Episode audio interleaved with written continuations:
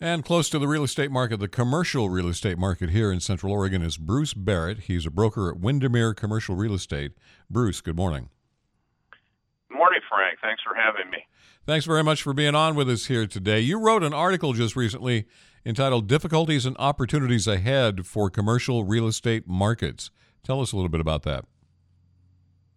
Well, uh, just to frame the conversation, I found a quote from Winston Churchill. He says, A pessimist sees a difficulty in every opportunity, and an optimist sees the opportunity in every difficulty. So a little play on words, but I guess the conversation uh, we had in this article, uh, it's an annual uh, publication for Cascade Business News on the outlook for 2023 commercial real estate, and there certainly is uh, reason for optimism, but it's couched in difficulty. So we have to turn it around and see what we can do about the limitations that are being presented. Commercial real estate markets in Central Oregon in 2023 will face some unique difficulties and opportunities uh, because we have local, regional, national, worldwide economic influences to deal with. All these things are putting pressure on small business in Central Oregon. Uh, the major influences on business in the region that we focused on were changing labor trends, local livability issues, and availability of growing cost of resources. All right, so let's go ahead and start out with labor trends. So we've we've heard constantly in the last year or even two years about the limitation of availability of employees. We're currently nationally at about three and a half percent. Deschutes County hovering around four, Crook and Jefferson around six percent. So uh, one of our HR uh, consultant uh, partners said the demographics of our Central Oregon population has sh- shifted, and she gave an example in the construction industry, which is a, a big part of our local economy. Uh, during the last recession, a lot of those workers moved out of the area, and they haven't been replaced. So we've kind of lost a, a whole skill set that we need here in Central Oregon.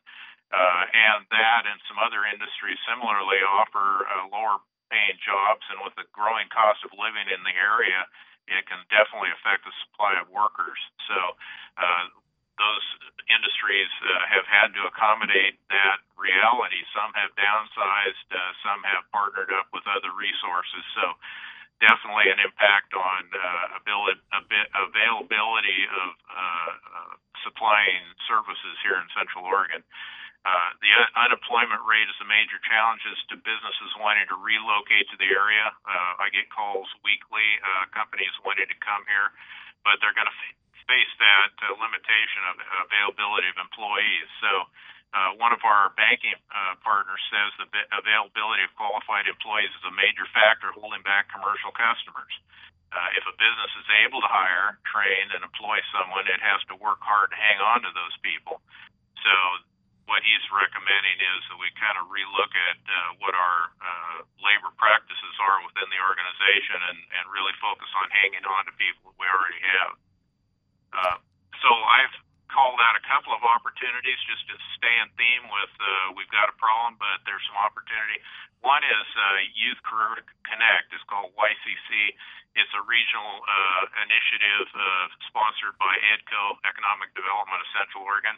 Uh, they've got opportunities uh, with uh, for local employers to provide real world work experience for students involved in the YCC internship program. So check that out. Contact EDCO and see how you might uh, connect with some young uh, potential employees who who need a little training, a little coaching to get started. But it might be a good long term opportunity. And the and local the local lo- schools are getting into that too, aren't they? Yeah, so they're they've got a plan. Uh, Redmond, I just called out one example, but all the schools have programs. Uh, their programs are preparing students of all ages to help drive business success. Uh, they've got a, a number of different areas that they're focusing on business management, construction technology, manufacturing. So definitely reach out to those. It's the same thing where you can get a younger person involved in the program and maybe lead them through to successful employment. Now, what do businesses need to do as far as changing their thinking? Well, so uh, the, our HR professional said that uh, when employees have a cho- choice, they're going to choose the company with the best opportunities for growth, leadership that shows them value, and uh, it may come down to uh, rethinking your pay structure. So they're saying really uh, providing that uh, desirable place and being a, a, a employer who's known uh, as a good place to work is an important factor going forward. The second area that you focused on, aside from labor changing labor trends, is local livability issues. That's a big hot button here.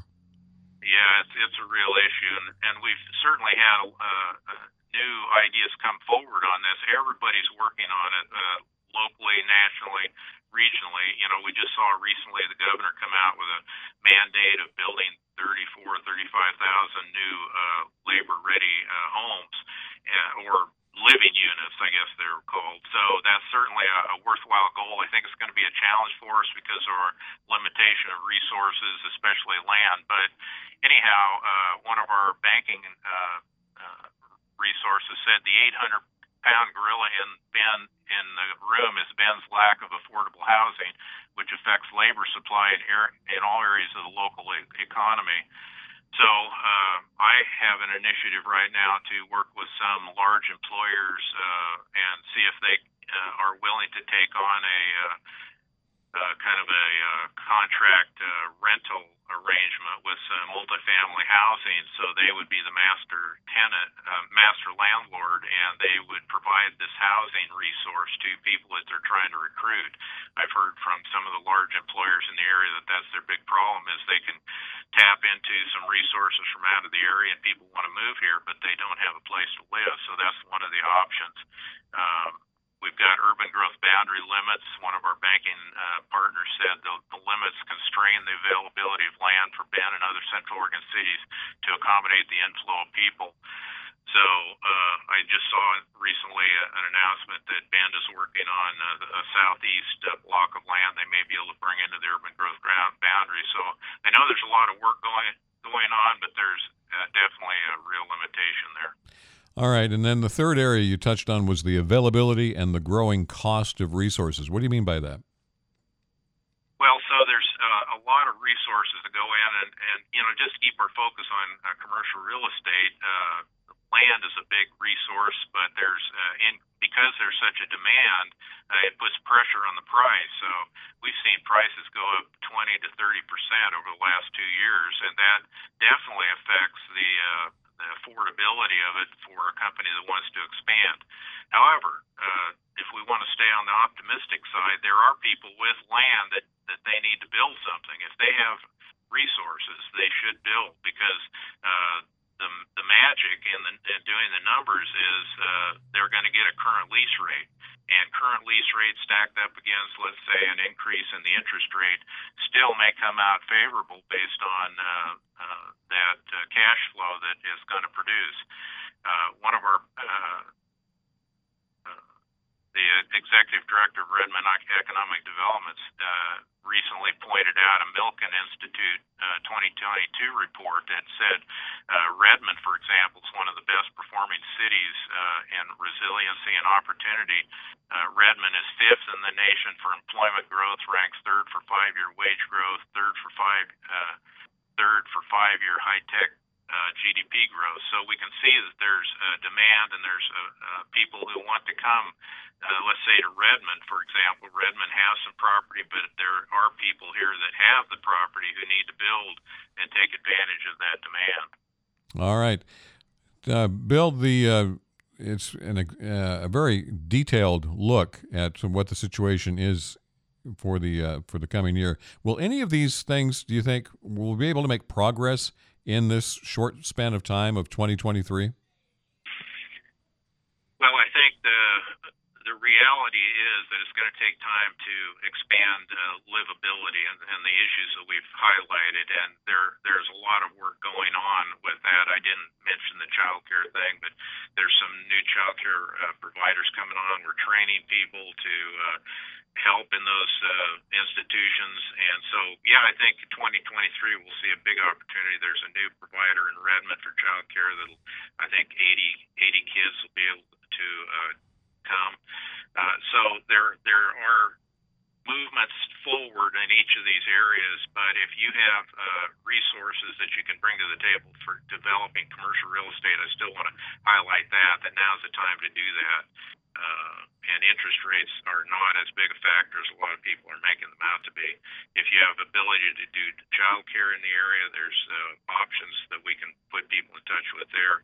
And certainly for employees, uh, there are some options to bring new employees into your organization and start them training. So, yes, there's ways forward in each of these areas. All right, Bruce Barrett, broker, Windermere Commercial Real Estate. How do people get a hold of you, Bill, Bruce? Barrett at windermere.com. Barrett at windermere.com. That's B A R R E T T at windermere.com. Bruce, thank you so much. Thanks, Frank. Talk to you soon. Bruce Barrett with Windermere Commercial Real Estate here on FM News 100.1 and 1110 KBND.